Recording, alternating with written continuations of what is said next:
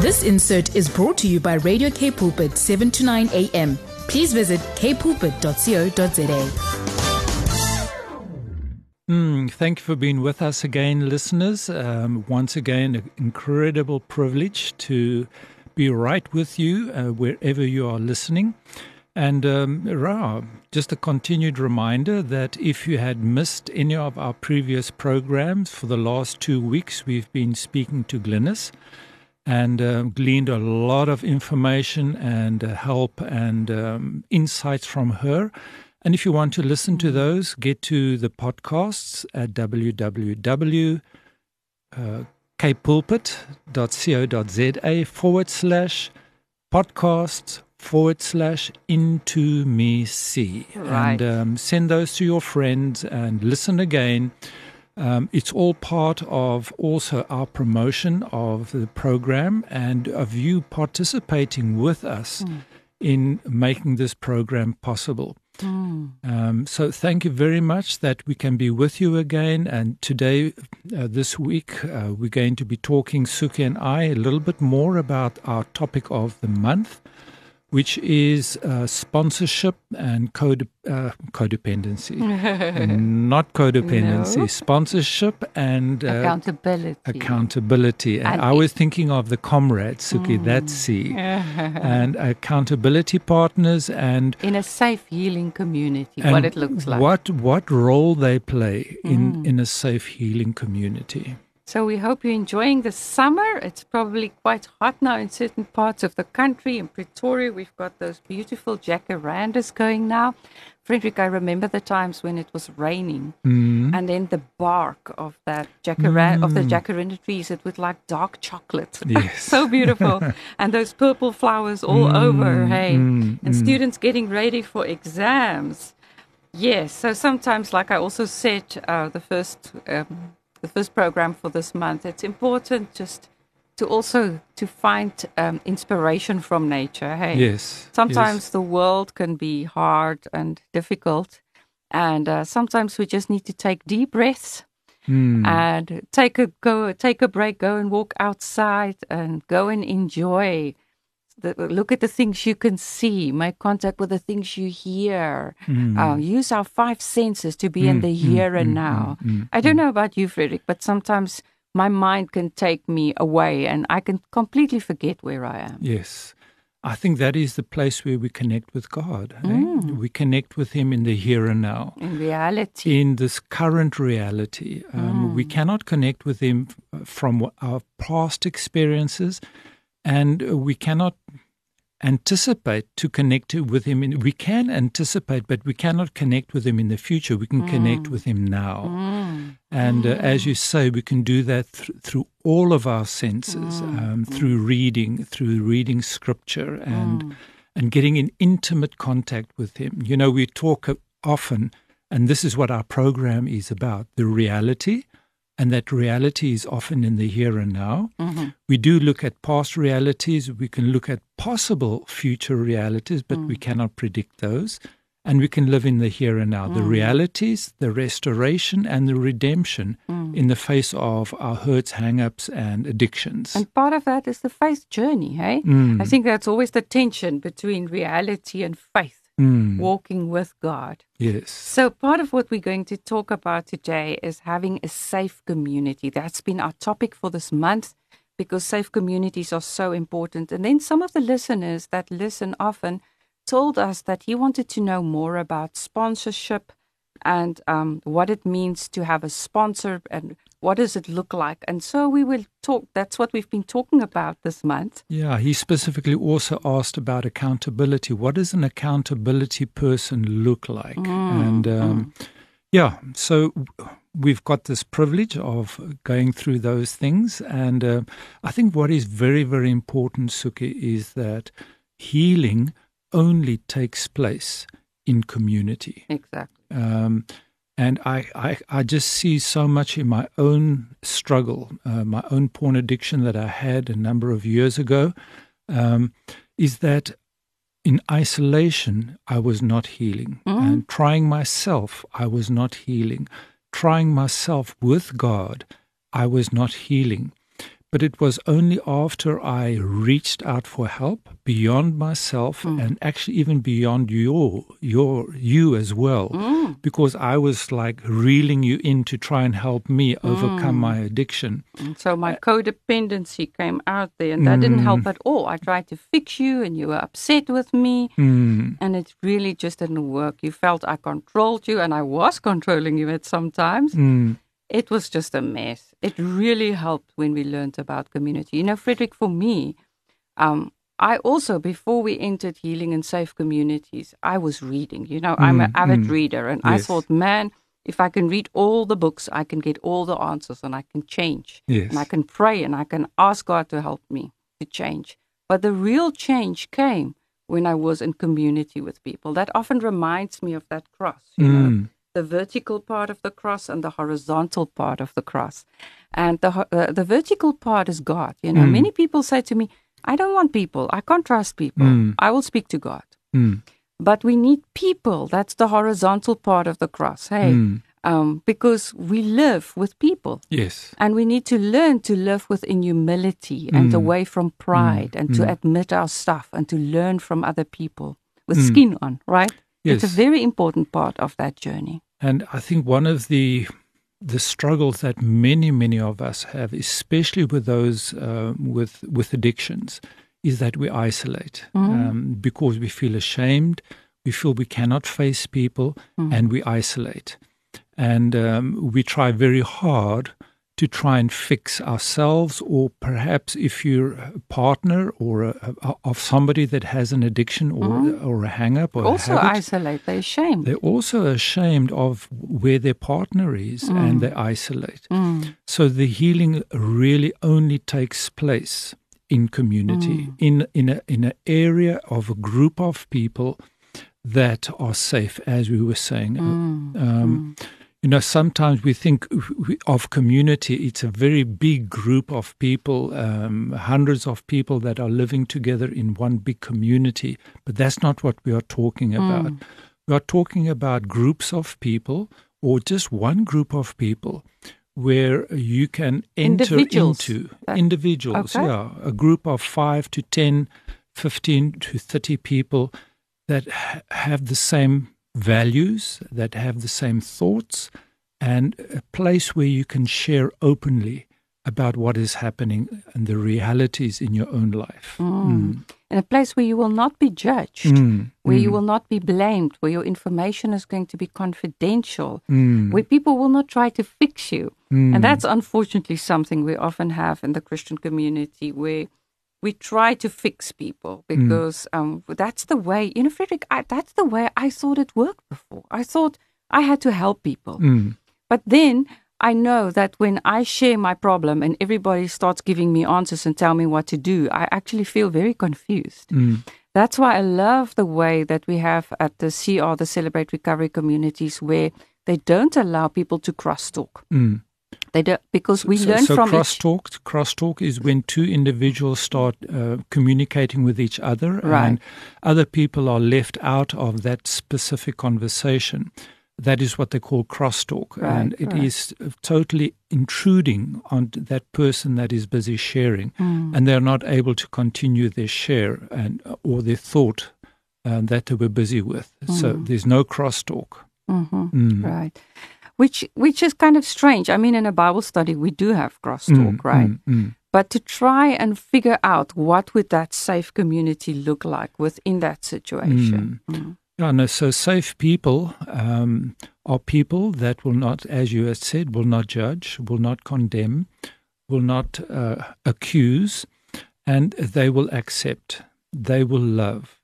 And, you know, one of the things that we are saying is that we do not fix each other, and that all things stay confidential in that particular discussion or in that particular group, and unless, of course, somebody threatens to harm themselves or others, then we need to, with that person, take certain steps so that they are safe, because that is what we need. We need a safe community, and it was only when I started attending groups of men that were struggling with the same issue that I was having, that the healing started. Mm. But Suki, let's continue to, after the break, to talk about the two or three specific type of people that we need when we are in this healing community of safety, whether it be CR or any other support group. Be back with you soon, listeners. Dr. John Townsend has been a mentor of me in over many years. Not really, he doesn't know me, but I've learned so much from him through books and podcasts and videos. And he spoke recently, and we referred to that in the first program of this month as well, about the 7 kinds of people. And 2 of those kinds that you should not have in your life and try to have as little as possible of. And then 5 other kinds that we need to have more of in our lives. And we just want to expand a little bit on that topic. The first program, we didn't have a lot of time to expand on the first 5, and that's what we want to do now. Because as it's so important when we say, especially in this time of COVID, right, where so many people isolate and we don't get out of our homes, and we really need to be with people. Yes. That's often where our healing is. And to try and find these people, to try and find healing people. And like you said before, sometimes we will enter a group of people that is a healing group, but sometimes we don't have that, especially in the time of COVID. But we might have individuals that could be part of that team of people that would be good for us to reach out to. Suki, you know, during the pandemic, we were not able to meet face-to-face. And so many of the groups have opted to meet on Zoom, for example, or on a virtual platform. That is also a safe community. So it does not mean that if we are not able to meet somebody face-to-face, that we are disconnected or we cannot be connected to them. So, you know, we have so many avenues of connecting and so much technology that we're able to connect. So it's never good to isolate, but it's good to connect and use the technologies that are available. And you know what, Frederick, I just remember now, especially during the hard lockdown, my lifeblood were these groups that we connected with. We had like 4 ladies that connected on a regular basis. We spoke to each other every Monday for an hour. And we had a format where we didn't cross-talk with each other. Each person just had a chance to share their lives for 5 or 10 minutes. And it really helped me so much, where we could just share what was going on and listen to each other and prayed for each other at the end. And then also some Bible studies had gone online, right? Our CR groups are online. My COSA group is online. So I don't think I don't know what I would have done without this, because we didn't see people like we usually did. And these were the opportunities that we could continue with our healing journey in an online way. Well, you know, most people do prefer face-to-face, so do I. Absolutely. But when we are not able to do that, we can meet on Zoom. So, for example, I have WhatsApp, right? Yeah. So I have a sponsor, and our meetings, our regular meetings every week, is online. And we had one opportunity where we could get together face-to-face at a restaurant. But this is the type of thing that we do. So a sponsor is somebody that is really needed in our recovery journey. And John Townsend has called that person the coach. And it's somebody that really has journeyed before you. He knows what he's talking about. In other words, his struggle is similar to yours, or your struggle is similar to his, and he's able to guide you, able to give you direction, able to ask the difficult questions like, is that all? Is there not perhaps something else that you would like to speak about or that you would like to admit? So that is the role of the coach or the sponsor. We really need such people in our lives. And I'm actually a little bit almost flabbergasted is to think that it took me such a long time to find a sponsor. So it's not easy to find a sponsor, but it's possible to find such a person. Well, coach, if you can pay for a life coach, it might, of course, you as a Christian, you want to look for someone with the same values, very important, right? Someone with the same values that you have. But it's an objective person that looks into your life from outside and can speak into your life. Someone that you're going to listen to, that you don't need to listen to them, but they listen to you, and that time is devoted to you. My first sponsor I got in Al-Anon in 2016, and I remember what a relief it was for me once a month to go to that, once a week, to be with that person for an hour. And she was just there to listen to me and to speak into my life and to help me to work through the steps. But of course, you can get that in many different settings. And even now, I am a sponsor to several people in my groups, and I am being sponsored by someone else. And that's also like almost like a mentor and a mentee. I think an ideal way for us to grow as Christians, to always have a mentor or two, and then to have other people that we can mentor, that we can mentor. So that is a very important growth cycle that I think that's available for us as Christians. You mentioned just now, Suki, to work the steps, and for those that have perhaps not tuned into us with us for the first time, the steps that we are talking specifically about is the 12 steps.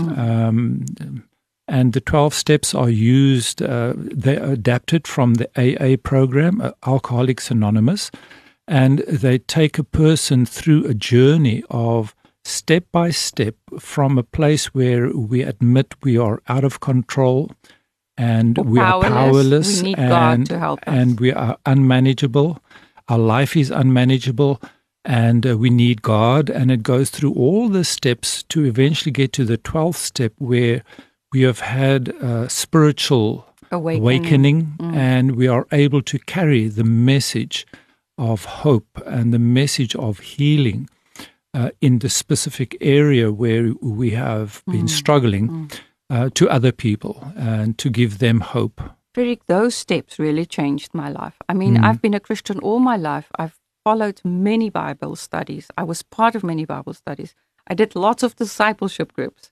But I really felt that I got discipled through those steps, because step 3 is I turn my will and my life over to God. Step 4 is I look at my own sin and I get ready and ask God to take it away and to remove that. And I ask for forgiveness and I make amends. All those things are important things for those people that are not aware of that. And I know it's not easy for people that don't have addiction. I heard about people saying, you know, sometimes I wish I had some kind of addiction, because I hear about my alcoholic friends that go to those groups, but there's not a group for me. But for those people, they can go to Celebrate Recovery, which is a Christian recovery group for people with hurts, hang-ups, and habits. We've spoke about that in many other programs if they want to listen to that. You know, and, I think what is emphasized in many of the CR groups is that only about a third of the people that attend CR are struggling with some form of addiction. So 2/3 of the people are there because they have some hurt, hang-up, or habit, becoming angry or eating or whatever, just some hang-up that they want to get rid of. And for people who maybe missed Glynnis Campbell, she spoke to us the previous 2 weeks. Just go and get those podcasts. She explained beautifully what a group like that is and how that works and so on, and also some of the other programs. So the sponsor is somebody that's very, very important in this journey, and really need a sponsor. And the other person that we need is an accountability partner. And John Townsend. John Townsend called him a comrade. He talked about the C's. So it's the coach and the comrade.